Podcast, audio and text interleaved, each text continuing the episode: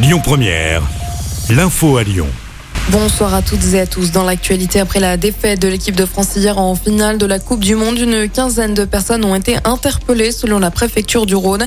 Des groupes de casseurs se sont formés, notamment place Bellecour. Tirs de mortier sur la police, poubelles incendiées ou encore des magasins dégradés. Les policiers lyonnais ont dû faire usage de gaz lacrymogène pour disperser la foule. Des policiers ont été légèrement blessés. Le calme est finalement revenu aux alentours de 22 heures.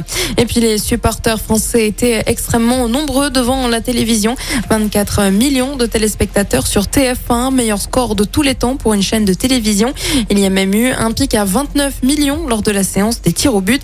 Les Bleus qui sont attendus à l'aéroport de Roissy aux alentours de 18h. Ils devraient ensuite aller saluer les supporters place de la Concorde aux alentours de 20h30. En revanche, pas de défilé prévu sur les Champs-Élysées. Décision aujourd'hui à la SNCF. Les syndicats des contrôleurs ont indiqué maintenir leur préavis de grève pour les week-ends de Noël et celui du Nouvel An. Un conflit qui porte sur les salaires et les conditions de travail. La compagnie sera en mesure de diffuser le plan de transport mercredi soir ou jeudi pour connaître les trains qui ne circuleront pas le week-end prochain. Dans l'actualité également, l'enquête se poursuit après l'incendie de Vaux-en-Velin qui a fait 10 morts dans la nuit de jeudi à vendredi d'après le bilan définitif. Le feu est bien parti du rez-de-chaussée, une pièce qui servait régulièrement de squat pour trafic de drogue, mais rien n'a permis d'en déterminer l'origine. Aucune piste n'est écartée. Une cellule de relogement est activée dès aujourd'hui pour les familles victimes de l'incendie. En attendant, elles sont accueillies dans un lycée de Villeurbanne. Un accident de la route à Viria dans l'Ain hier soir. Un homme de 57 ans a perdu la vie sur la rocade de Bourg-en-Bresse vers 19h. La voiture a quitté brusquement la chaussée avant de terminer sa course en contrebas contre un arbre.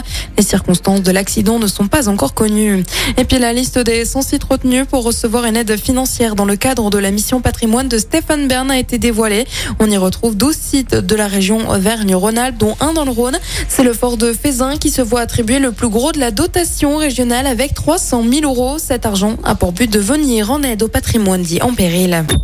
Écoutez votre radio Lyon Première en direct sur l'application Lyon Première, lyonpremière.fr et bien sûr à Lyon sur 90.2 FM et en DAB+. Lyon Première